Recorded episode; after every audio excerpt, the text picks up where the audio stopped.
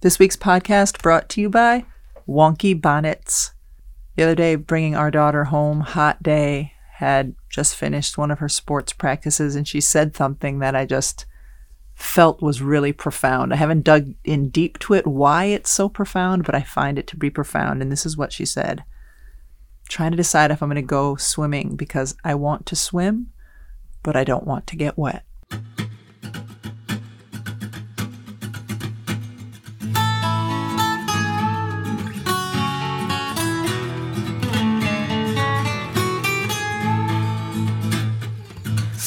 Says no pain, no gain, and we found that to be fact. The road might twist and turn a bit, but we all arrive intact. Mr. Mom and Mrs. Dad having each other's back. Day by day, just to keep it sane. Who's the ball and who's the chain? It's hard to tell right here on Happiness Lane. I'm disappointed in the volume of your bonnet.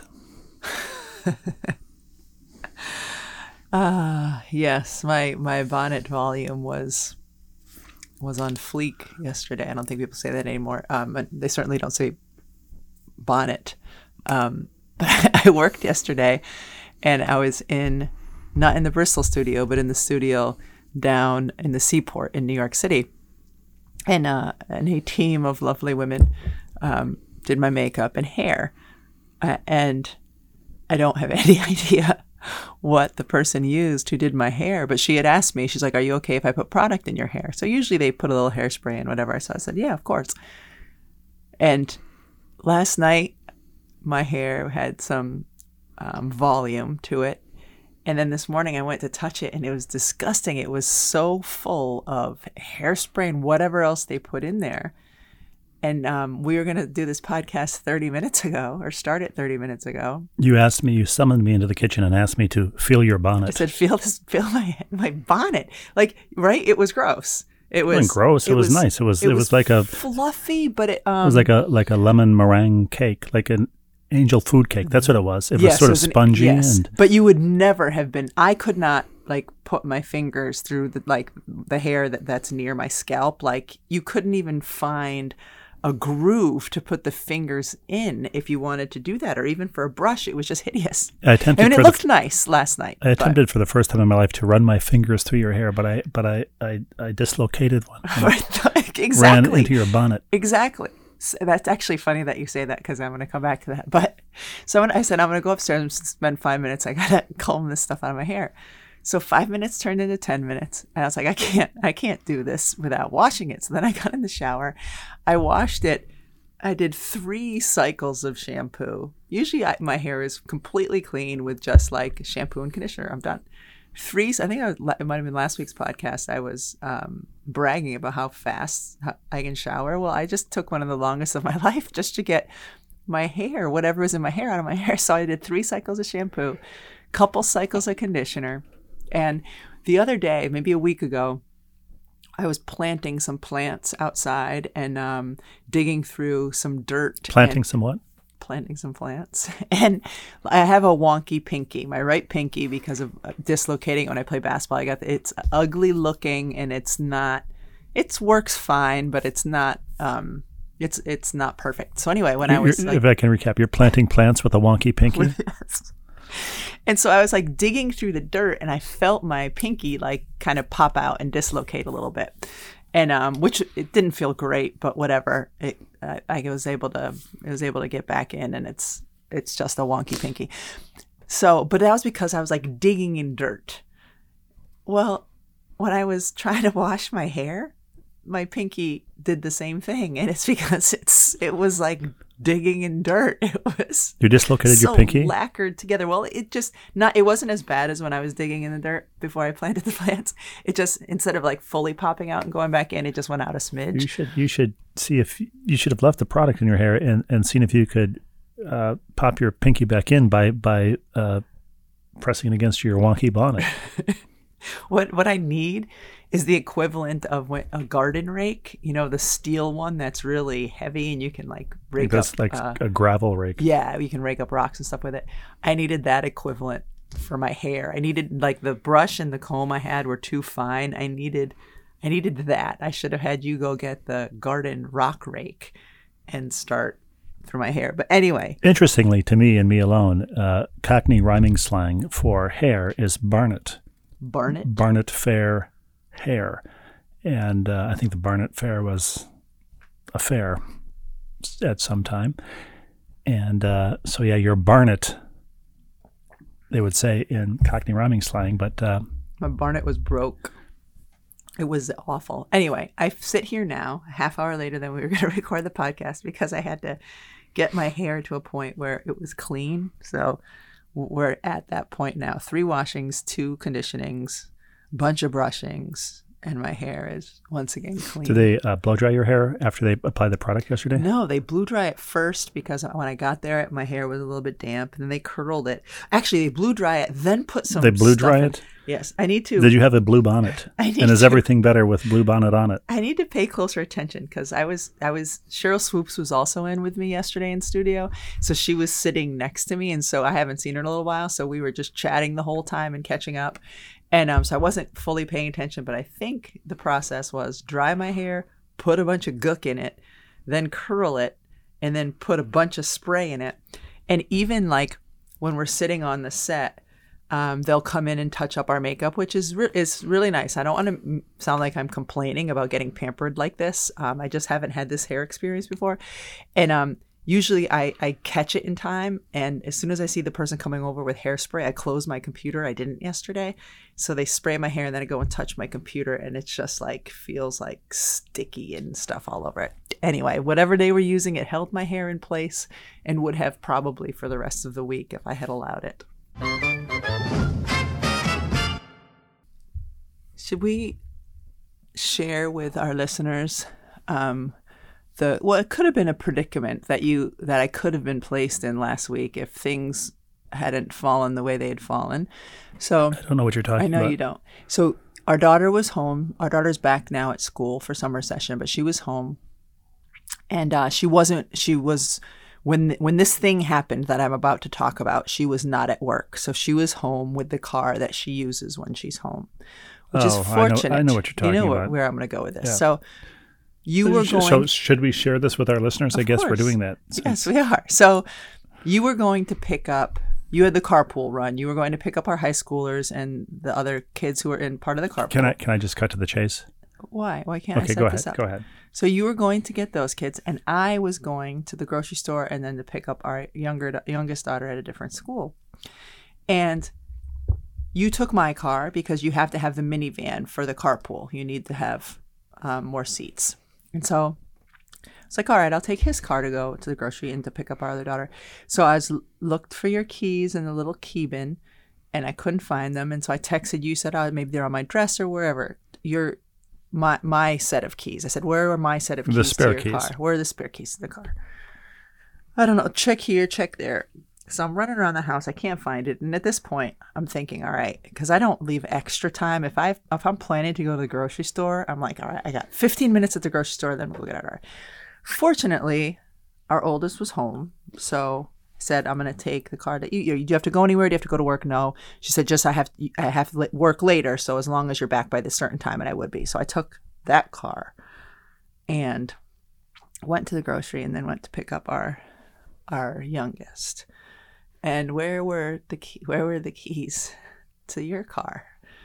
I'm leaning into the microphone like I'm testifying before a congressional committee, Yes. but the keys to my car Yes, and the spare keys to my car were both in my pocket.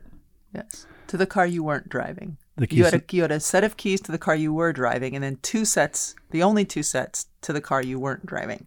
I should have a, a custodian's key ring with, with a million keys on it because I like to have keys to the various cars in my pocket. So no matter what car, which car I get in, I can drive it. Yeah.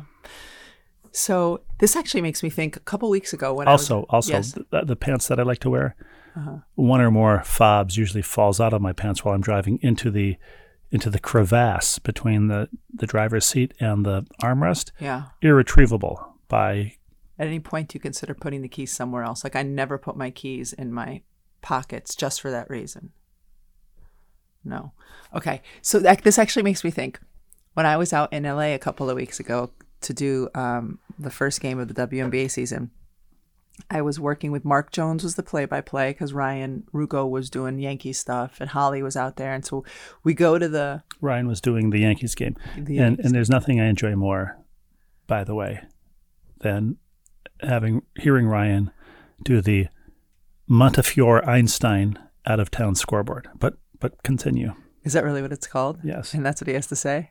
that's what he gets to say. They're a Yan- big Yankee sponsor. But anyway, go ahead. Okay. So um so we're at Staples Center. Or no, it's called crypto.com arena. We get our creden- our credentials have been left for us. Like credentials can be kind of a pain in the butt thing, especially ours because they give us access to everything. So anyway, I've got my credentials just on a like a, a little lanyard. But but like a you know, just a piece of paper. So I'm watching we're watching um LA practice, and then we go to the back to talk to some players and coach, and then we'll come back to the court area to watch Phoenix practice. The practices are not open to the general media; they're just open um, for ESPN at these practices. So anyway, I'm out there, I have my credential, whatever. Put my credential on a seat. When we pick up my papers, we're in kind of a hush, a hustle, rush. That's the word I'm looking for. We're in a rush. So I hustle to the back, do the interviews, and when I come back out, I look and my credentials no longer on the chair. So I'm on the ground looking around. Credentials are kind of a pain to get. So, um, but I know I I haven't lost my credential because it's just not something I do. Just like I don't tend to lose keys. Like there are things I lose, but there are also things I don't lose. And keys, I always put my keys in the same spot. My credential always in the same spot, except in this instance, I put it down with my papers and it wasn't there. So I was like, this is unbelievable. Watch the next practice, same thing. I'm looking all over, can't find this credential, but I'm not freaking out too much because, again, it's just not something I do to lose a credential. So, but I'm going to need one for the game that night. So I ask our producer, can you get me another credential? It's a pain in the butt, whatever. Go back to my hotel room. As I'm opening the door to my room, I get a text from Mark Jones with a picture of my credential. And he said, just pulled this out of my pocket. I, I must have picked it up and didn't reckon. And he was right there when I was frantically the whole time. I can't find my credential. Has anybody seen my credential? Like, I don't think I lost my credential. I thought I put it right here. It was in his it was pocket in with his pocket three sets of car keys. the whole time. Yes. So I think I think there's there's types of people. I think there are key losers and key non-losers, credential losers, credential non-losers. And uh, there are things I will lose. There will things I will certainly forget, but um, not a credential and not keys. I didn't lose uh, my reading glasses that Holly Rowe left here many moons ago, and I've worn ever since. Those sort of turquoise reading glasses that people sometimes comment on for their startling appearance on my. On your Noggin. face. Yeah. But I haven't had them in my pocket with my car keys. You put Yeah. glasses in your pocket? Reading glasses because when I, I only wear them when I wear contacts, so I can't wear the I can't wear them while I'm. Aren't you afraid they're going to get scratched or something? I would never pair, put a pair of glasses in my pants pocket. They're like twelve for a nickel at That's not the point. any place. Well, I anyway, didn't ask you how much they cost. I can see putting them in a shirt pocket, but isn't it kind of dangerous to put them in a pants pocket? I don't have a lot of shirt pockets. For the sa- that's the same reason I don't I don't carry a slide rule around What about me. a glasses case? Would you consider putting them in a glasses case before putting them in your pocket? well, I would now because the glasses bent outward. So when I put them on and wore them for hours, I couldn't figure out what was wrong with them. But then I I realized that they had bent in my pocket and were now bent.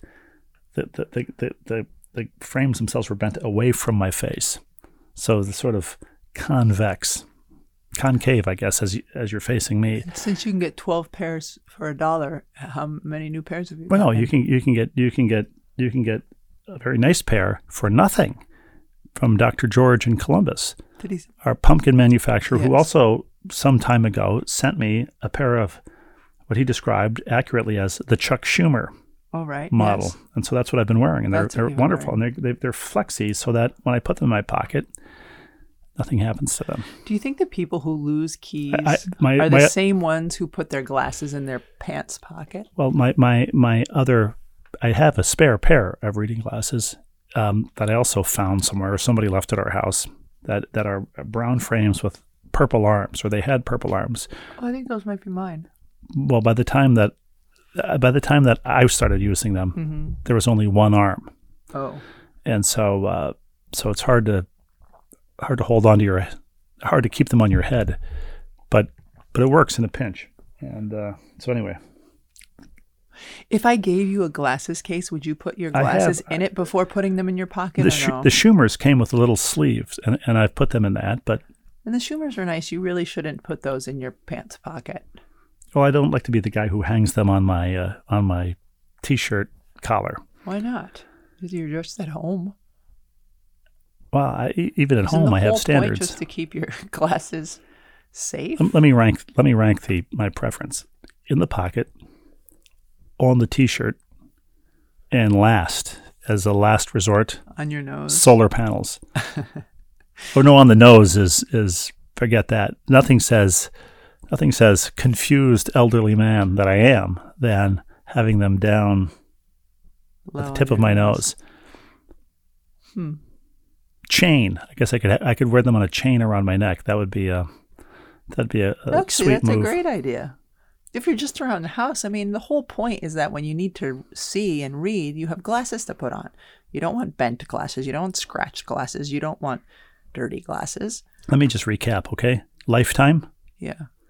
I've spent, I've, I've invested zero, zero cents in my reading glasses. I, it's not I, about Holly that. left a pair here. Then I found a pair of one-armed glasses, and then and then my my pumpkin slash optics supplier sent me these. I understand, but, The but the point to me is not the amount of cents that you have spent on glasses. It's the amount of cents that should Oh. be common oh wow! that you aren't using. Like I don't understand. I don't understand. I don't understand how you end up with two sets of keys in your pocket to a car you're not driving. I don't understand how you end up with why you would put your glasses in your pocket unless they're in a case. I just have to at some point accept, and I think I do for the most part, that I will never understand your brain, but some of this stuff I, I just just doesn't make sense to me. well, coming from a woman with the the Marge Simpson volume of hair, Fair enough. I would have accepted that. Okay. Let's go to viewer mail. Big bad hook, throw our lure, reel us in with your viewer mail. Okay, well, that was an abrupt transition, but uh, I guess here's your hat. What's your hurry? Uh, this comes from Julie, and her her header is, and I mean, ordinarily I wouldn't open this email, but but I, I know that you would not. Like ordinarily I would delete it. you delete did not it. know who it was from. You mean or Well, the header is Wiener Wink dipping.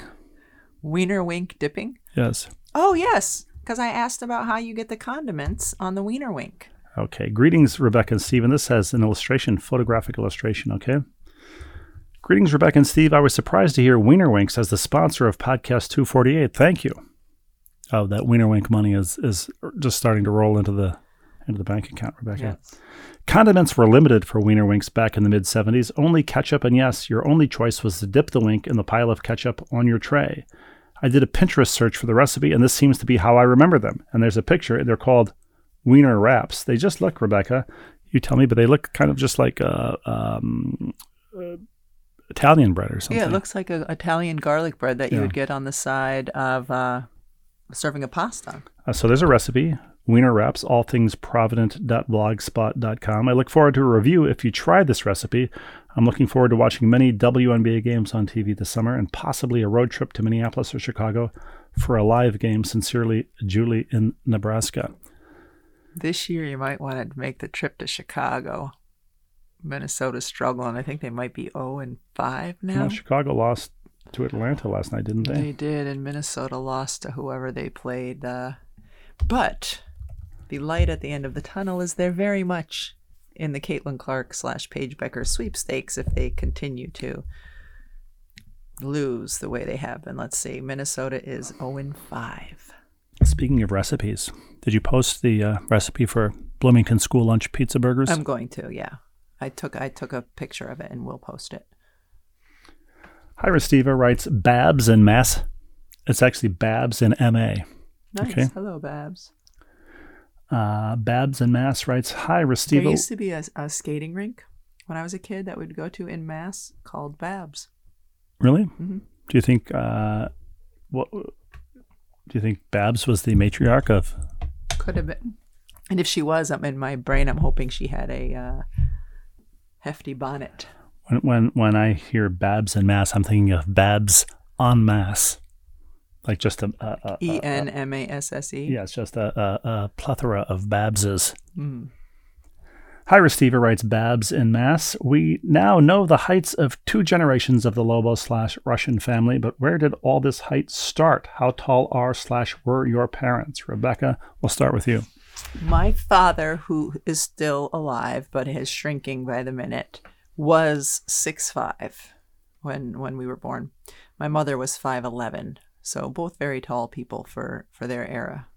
But as we know from your uh, Henry Louis Gates Finding Your Roots PBS uh, uh, genealogy segment from five years ago or so, there was a massive outlier in your family tree somewhere in Spain in the 1800s. It was the t- tall or short. Tall. You, uh, I don't know. Was yes, there? there was a, there was a there's very, tall gr- great grandmother who was married to a petite yes, that's man. what I think that's who it was. Yes. I think that's what you're thinking of. A, a, a tall great grandmother who was married to a petite man. And then my mom's father was um, about six five. So there's a lot of six five floating around in the gene pool. uh, my dad, 5'11, I would say. I bet he was six feet in six feet heyday. maybe in his heyday. Uh, and my mom five eight, five seven, five eight, But all of your five bro- nine. No, you have two brothers 5'9". who are My, my we we are uh, um, bars of service on a cell phone. So Yeah. from youngest to oldest, the brothers. So my youngest brother's six six. I'm six five, six four and a half. I think is what I am at my annual physical without the without the bonnet. Uh, then Mm-hmm. Tom, Tom, Tom, Dick, and Harry. Tom, Dick, and Harry, six three, I think, and then. Uh, Then your oldest brother Jim, six two. six two, yeah. And uh, my sister is uh, not even five feet tall. No. What is Amy? She's about five seven, know. maybe probably five five, eight. seven, yeah. So, So she's tall for a woman as well. yep. Uh, thank you, Babs and Mass. Dear Ball plus chain and, and the red plus. I don't know how you get that on the on the uh, Honestly, email, but it's nice. Yeah. do you want me to show you? No, I'm not. I'm So- just I mean, not right now, but at some point. not really. Yeah, you can change colors. Is it the, the, the plus sign that It's a it's a you or the contraband plus sign. It's a red red cross infringing Mhm. a plus sign. Okay. Dear Ball and Dear Ball Plus chain, in your discussion of pizza burgers last week, this is from Bomb to Bomb Diggity in Huntersville, North Carolina. I love it. And you're Bob to bomb. in your discussion of pizza burgers last week, I was reminded of a mnemonic for distinguishing stalactites from stalagmites. We, we asked that. We did. Uh, I still don't know the answer. is told to me by my seventh grade science teacher, circa 1978. Stalactite has the letter C and hangs from the ceiling of a cave.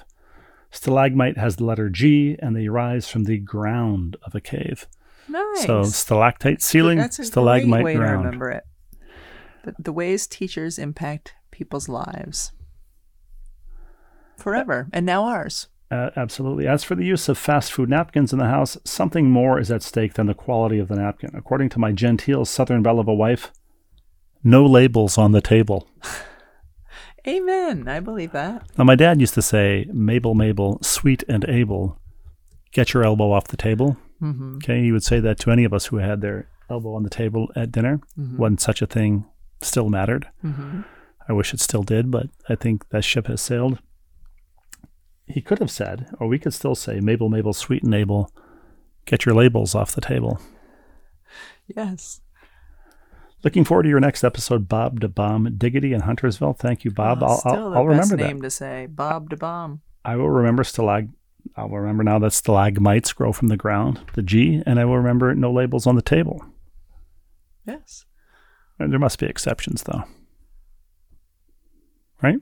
No. What would Okay. what would you need? Because all your Well, I food mean, you- should be presented in nice dishes. and- So ketchup is what I'm thinking. You Oh. you, you you provide the silver tureen of ketchup with a little spoon. maybe Bob to Bomb Diggity does, or maybe they they apply condiments at its not at the table elsewhere. Do you think they have a? Do, you- the do you think they have the the, uh, the. Family Feud game show plunger that you get at the ballpark where you you you hit the yellow button and and the mustard comes out? and they've denuded the yellow tub of its label. I don't think so. I think they have a whole separate condiment station. It's Mm. not part of the table. Well, I think I think Bob and his genteel southern or his genteel southern belle wife will have to inform us. yes, agreed. Uh, Surely the label proscription doesn't apply to salad dressing. You- You're not Yeah. decanting uh, You're right. Thousand Island into a I'm guessing all sauces and dressings are exempt from this rule, but he'll have to tell us if that's accurate. I mean, I applaud it if that's the case. I just, I'm skeptical. Dear Rebecca and Steve, uh, let me apologize in advance for the length of this. This comes from Tom in Missouri, in Clayton, Missouri. The drive through dairy concept is pretty much what it sounds like. You'd pull up in your car under a canopy alongside the store, and I'd come out through the big, always open door and take your order a gallon of milk, a half gallon of orange juice, a loaf of bread, a half gallon of chocolate chip ice cream, run inside, put the order together, bring it out to your car, tell you how much it cost, take your money, go inside, get your change, and you'd be on your way, hopefully in a couple of minutes. We sold beer, but under California law, you had to get out of your car and come inside to buy alcohol. So this is this is Tom who worked the drive-through dairy in Los Angeles as a kid. Do you remember? Yeah, no, I do. I'm I'm just visualizing my brain. So y- there was the option of going inside and purchasing things. It doesn't sound like there was an actual drive-up window though. So He, Tom would come out on roller skates. so how would they how would he be alerted that there was somebody in the parking lot waiting for his services? Wonder if I'm picturing like a when you take your car in to get service and you drive up to the door and it opens. Dings. There's a little strip. that or yeah, that goes bell on it. ding. Yeah, something. I'll need to find out how. How did he know that there were customers waiting? in I don't know, but you lot? you will you will you also asked about the the armed robbery they experienced. yes. The armed robbery concept is also pretty much what it sounds like. The person would come into the store. Sometimes they'd pull the gun on you right away. Sometimes they'd buy something so you'd have to open the cash register while they were standing right next to you. And when you opened the register, they'd pull a gun and demand the money.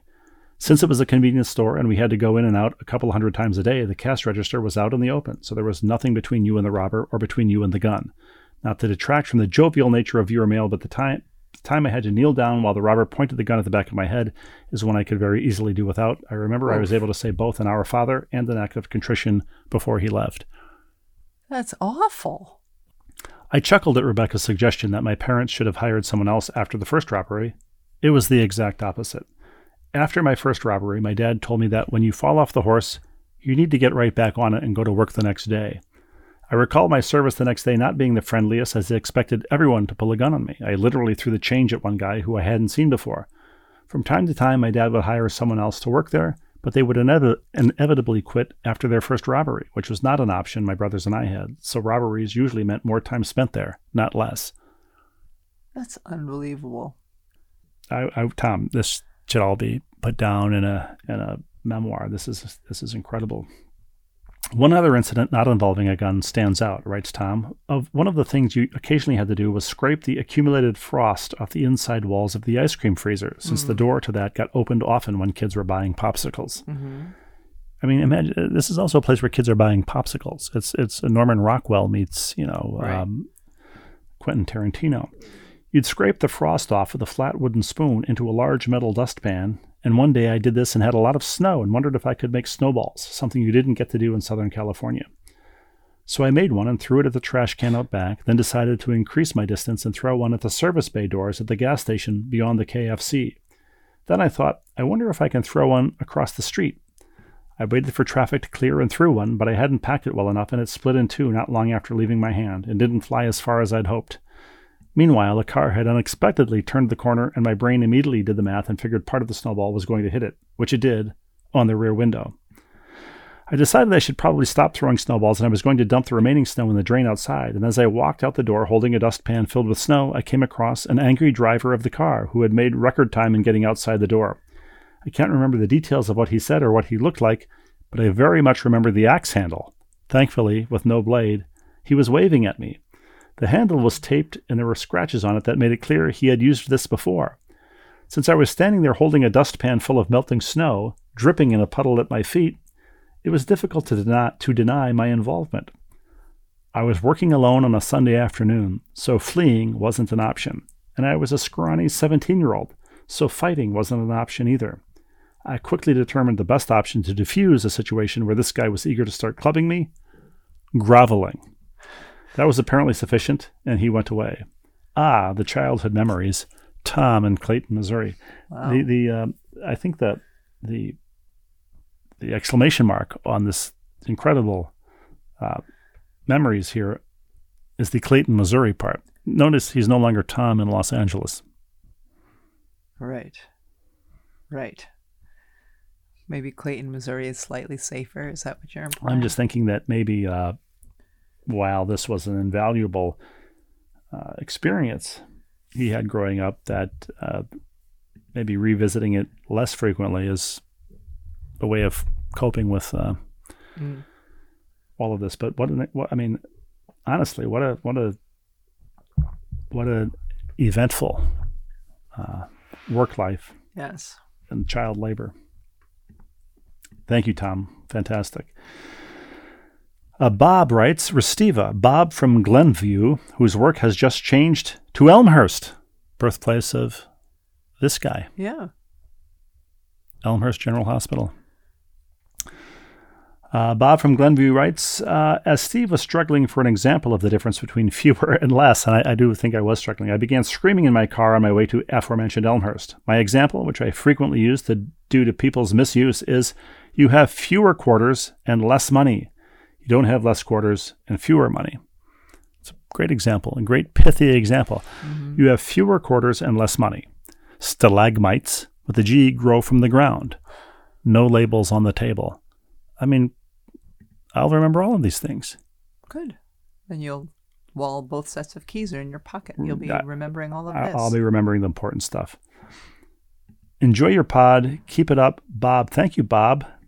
Um, and uh, Matt from Fisher's Island, MFI, the notorious MFI, writes Hello, Steve and Rebecca. I loved Steve's story about breaking and entering into Jim Brown's estate in LA. Incredible.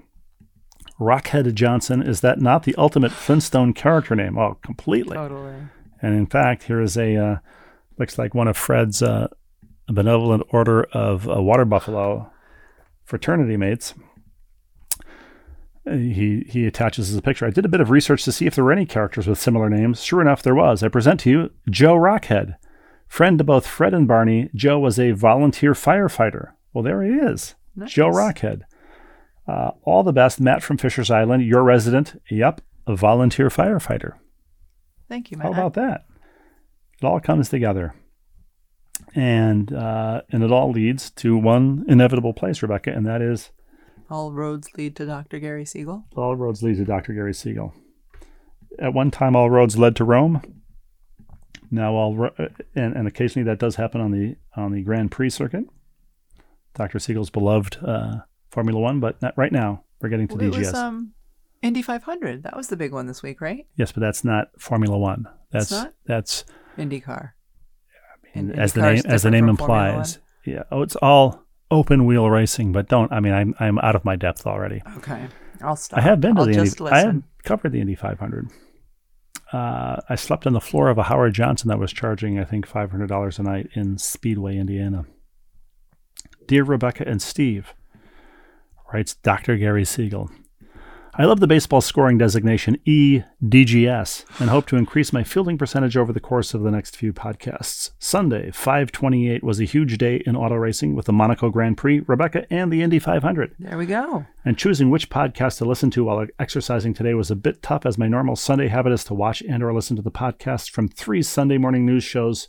But with racing and Tuesday fast approaching, let's just say that Jake Tapper, uh, Dana Bash, and Fareed Zakaria were all placed on the back burner to my favorite podcast, and I was not disappointed. A few things of note as I type away on yet another Monday night with Dr. Siegel. I appreciate that you uh, you uh, for for forego forewent that murderers murderers row of political podcasting to listen to ours. One, there really have been too many doctor TV shows with psychiatrists, but I note that on Chicago Med, which Mrs. DGS watches, actor Oliver Platt plays Dr. Charles, the head of psychiatry at the hospital. Keen viewer will recall that he also had a role as Oliver Babish, the White House counsel in The West Wing. I loved The West Wing, so? I remember. I remember him. Am I pronouncing his surname correctly? B A B I S H. Yes. Now we've had Babs in Mass and Oliver Babish. I would think Matt Babs in Mass is also Babish, since she is in fact a Babs, right? Perhaps. That was number one. Two, Rebecca asked which sections of the newspaper I read. In my typical OCD fashion, this is DGS on OCD, I read the, the AJC, the Atlanta Journal Constitution, from Section A to Section D in order. For the NY, for the New York Times, I tend to focus on news stories that are the main topics and quickly go to the letters to the editor and editorials, selectively choosing which editorials to read. Three, Wiener Winks, pigs in a blanket are a mainstay appetizer for Jewish weddings and bar mitzvahs before lunch or dinner, and the server usually has on the tray toothpicks, ketchup, and mustard in dipping bowls, never double dip. The ketchup is usually, Rebecca, in silver tureens, Yes. Yeah. devoid of labels. Mm-hmm. Just thinking the same thing. in recent years, I mean, the, the problem with the, these, and, and uh, you know, is you've got the hors d'oeuvre. You've some. I always take the napkin at these fancy soirees, and the tooth, and then once you've once you've eaten the thing off the toothpick, you've got the napkin and the toothpick, right? Right. And you never, and you're occasionally looking for one of those circular trays where people have left empty Right. drinks and Mhm. napkins and stuff. I always end up, they always end up in my pants pocket, a toothpick wrapped in a napkin alongside my multiple sets of car keys and my various uh, reading Poking glasses. your glasses. Yeah. In recent years, writes Dr. Siegel, more upscale events have ditched this mainstay, but I still yearn for them. We're quite close to a first cousin of mine, and our children grew up together. While they are all millennials and remain provisional adults, the youngest is unmarried but in a serious relationship. I have been lobbying her mother for pigs in a blanket at the yet to be planned wedding. I, I like that. uh, I like it too. and then also the lobby for the receptacle for the toothpick and the napkin. Yes, otherwise you just leave them in a potted plant on your way through the lobby. You. after lobbying for them. hmm Four, I hope that using the term common term spinal tap as opposed to lumbar puncture will not be scored an EDGS. I tend to use common language and try to avoid med speak when dealing with most patients and non medical people.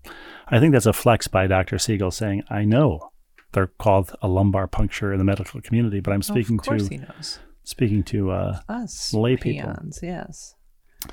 Or us peons, as you so eloquently put it. Mm-hmm. Five, pizza burgers at lunch, a staple in the TEP house at UNC Chapel Hill in the mid 70s. So, pizza burgers, I think, like uh, other wonderful things, were a phenomenon of the 1970s. Hmm. Six, baby report. As of this note, one Tolac delivery. He present, pronounces he provides a pronunciation key T O E dash L A C K, but but spelled out in all caps T O L A C. As of this note, one Tolac delivery, which is a vaginal birth after a prior cesarean. Did not know that. Baby boy and mom are well, and he did have a circumcision. My fingers are crossed for a quiet night. Seven, race report. Monaco Grand Prix. Monaco, Rebecca. The the romance, the the you know the apotheosis of Formula One. Mm-hmm. Qualifying is always key here, as overtaking is quite difficult on this narrow track with few opportunities to overtake. The vistas of the French Riviera are breathtaking, and the in car camera views are spectacular. Fernando Alonso in the Aston almost got pole, and had he done so, he likely could have held off Max Verstappen for a well deserved 33rd F1 victory. Say that again. Almost got pole. Pole position. Oh, okay. The Red Bull is just a much better car than all others, and it is my opinion that Alonso, while 41, is likely the best driver on the track. Is is that old for a racer? Well, I mean, you know, I think it's old for a driver in general. Okay. I'd like to be off the road at this point. Yeah, And all of their races are during the day, right? no, some of them are night races, floodlit, uh, but Monaco is during the day. Kudos to Frenchman Esteban Ocon, who finished on the podium in P3 after Alpine team boss admonished the team publicly after the last race in Miami. Lastly, as is often the case, Tire, with a wise strategy and when to pit stop, played a major role in the outcome as rain began to fall towards the end, and Alonso and his team chose dry weather tires, not intermediates, wets, as did Verstappen, and that call, made with the best information possible and by the team and Fernando, retrospectively was not the correct one. It's always a big Formula One thing. Which, Which tires, to use? Alonso is incredibly intelligent and aware of the cars around him, much more so than many other drivers, and he and the team simply guessed wrong. B, Mercedes brought upgrades and had a double points finish, as did McLaren, but again, all of these teams are at least a half second down from the Red Bulls. McLaren had a special livery to celebrate 60 years since their cars have won F1 World Championships. Le Mans, and multiple Indy 500s. You know, the, the, the only, uh, I realize it's part of the fascination with F1 is you know, the construction of the car. But when the car is that much better than the rest of the field, it feels to me less uh, less compelling and less less of a sporting event. What's kind of interesting too is how Dr. Siegel said he guessed wrong when it came to the tires, because in sports, well, at at least sports that don't involve machines, um, it's amazing how little like guessing is even involved anymore. And um, I'm just thinking like, if you go to a college or pro practice basketball, athletes are wearing contraptions on themselves and there's somebody monitoring the amount of force their body is absorbing that day. Um, not only how, you know, the speed that they're going and the, the amount of space that they're covering, but the force. And so, like their force load.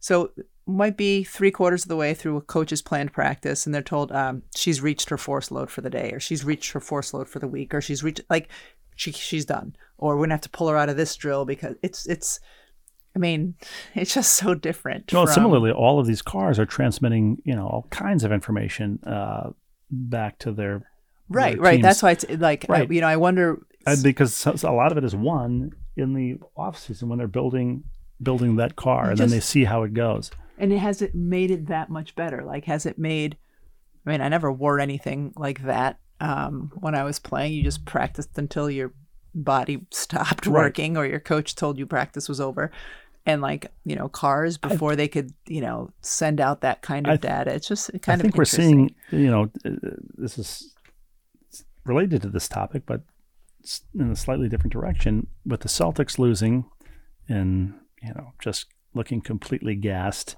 some would say disinterested, but I think they're, they're worn out. The Bucks losing to the Heat before them. These teams that, that uh, expend a lot of energy and effort to be great during the 82 game regular season in the NBA look a little worn out in what is essentially a postseason tournament, the playoffs. And, you know, obviously everybody's trending to playing less, you know, less wear and tear, storing stuff up for the playoffs. That's a big problem as far as I'm concerned. Well, but there's another side of it too, because you've got, you know, the whole load management conversation, you know, um, it's a long season or even a college season, you know, your performance in March is going, you have to have your body ready for that. But at the same time, like when practices are really hard and coaches are allowed to make it really hard physically and you still figure out a way to make a shot when you're exhausted or do the right thing when you're physically and mentally exhausted you're learning how to do that for when the moment is big in March or in the NBA playoffs or whatever. So if there were probably plenty of times when I was in college or after that where if I had been wearing some sort of contraption, my body would it would have said, "Get her off the court. She's reached her limit." But those are the moments where you learn how to do some of those things successfully when you're completely depleted. So, like, would the Celtics have made more threes when they were exhausted in Game Seven if there hadn't been load management? I don't. I, Right, I don't no. know. It's just, just a whole interesting, I think, um, conversation in the way things are shifting in sports. But as with Major League Baseball um, and others, you know, the NHL, it, it's the it's different in the Premier League in European soccer, where you win the league, your domestic league, you win. You know, so Man City sewed it up a couple of matches ago. They continue to play the rest of the season, but the season is all that matters because there is no right. playoff. It's it's clearly a much more uh, Well, much of a, more of a meritocracy there. That that's one of the things I love about the WNBA is the season is so short. It, this year it's the longest it's ever been. It's 40 games, but it's so short. Um, in the past, in particular, when it's 36 games or prior to that 32 games, every game truly mattered just to make the playoffs. And then um, we don't have this anymore, but it used to be the top two seeds got a bye in the first round and could rest. Like there was truly incentives Right. for almost every regular season game because the season short. You just don't see that in a sport that plays 82 games or 82 regular season games. Reg- regular season, I mean, exactly. because to fans and um, you know, to children. These are games being played to see who wins and who will uh, advance and who will win a championship. But in reality, they're played to fill as many television windows and Right. arenas as possible to make as much money as, as Well, they can even- for everybody involved. But I was thinking while I was watching Game Seven between the Celtics and Miami, the teams had played two days before. They'd played what was it Tuesday? Um, what was the day of the week? They'd played two. They'd played two days before in Miami. Had f- had a day oh, off. Sat- they played on Saturday and then again on Monday. A minimum. Okay, so they play Saturday in Miami, fly Sunday or, or Saturday night or whatever, and then play Monday. Is that what's best for the spectator, for the athlete, for anybody? Of course not. It's what's best for TV. That's when the best TV window was, so that they could start the finals in the same time. So I was thinking that watching the game because it was not a well played. No, it- You know- neither was the previous game. It was a super exciting and incredible finish, but neither team But appeared to want to win Game Six. Exhausted. I mean, they're playing they every are. other day in different cities. Of course they are. And there were these ludicrous uh, kind of uh, social media postings uh, and news stories that um, going into Game Seven that Miami Heat have reserved a chartered airplane to fly them to Denver. You know the arrogance, the the nerve. People are really so just they, they, they they reserved a plane in case they have to play again in Denver in the NBA Finals. It would have been a news story had they not done that. You- what were they going to do? right. I know, it's so Silly. They've also booked hotel rooms. this this used to be the thing in, in the WNBA. Um, there, uh, it wasn't a true bracket. You know, they what's it called when they like reshuffle? A round robin or a No, um, reseeding. They would reseed after the first round. So, so a team, um, say in the first round of the playoffs, would have to have three flight scenarios. They would have to have returning if they lost, returning to to to their home city. If they won, playing Team X at their place, or if they won, playing Team Y at their place. So it was the hardest part of the job because in the WNBA you don't they, you don't charter. They do they it's new this year that they will in the playoffs. So instead of just having one plane, they would have have all these commercial tickets booked. Um, of course, they have to have that done, just like they had to have a, a flight ready to go to Denver. It's all silly. I mean, it would be a news story if they hadn't. Uh, Dr. Siegel notes the it, it, the Indy 500, Arrow McLaren had three cars in the top 10 but couldn't pull out a win. Roger Penske, the captain, saw his team win its 19th Indy 500. He now owns the track. Literally, the end of the race featured several red flags and restarts due to accidents, and the winner, American Josef Newgarden, Josef with an F, was decided in a two lap sprint. Kudos to the engineers. Uh, Dr. Siegel says, I would be remiss if I didn't point out that after a fatal shunt in F1 in 2015, both IndyCar and F1 devised robust head protection in case a car was upside down. There was a terrible looking crash at Indy, yet the protection system did its job and the driver emerged unscathed. Finally, and number 10, Dr. Siegel asks, Is your oldest home for the summer? And pray tell, what are the children doing this summer? Do the older ones have jobs? All the best with no proofreading, too much else to do. Gary, Gary, uh, please don't don't waste a moment proofreading. Yes. Um, Our oldest daughter was home for three weeks. yeah, then she went and sh that's all she could tolerate. And she had a job while she was home, and then she went back to school for summer a session, new dorm for a month. Yeah, and uh, also has multiple jobs at school, which is she's got at least three her. jobs. Yes, The next oldest will be getting a job. She's still in school. High school is not out yet, except for those who've graduated. yes, and then um, the fourteen-year-old. Eh, we probably won't make him get. Well, I mean, job. I was working at 13. It was an OSHA violation, I'm sure, but I was working in the Twins and Vikings games We'll, uh, we'll 13. put him to work around the house. Our youngest, our twelve-year-old's really good. If you ask her to do, we'll put us to work around the house. What's that? Our 12 year old will put us to work she- around the house. usually at least how we did it with our oldest is 16 especially once you have your license um, the expectation is that you get a job That's all I have, Rebecca. that's all i have thank pro- you to tom dick and harry Producer- thank you to denny producer denny gallagher and Denny uh, Gallagher? Da- gallagher Oh, I thought you said Denny Gallagher. i may have Gulliver's i'm Travels. tripping over my tongue a little bit today so tom dick and harry play us out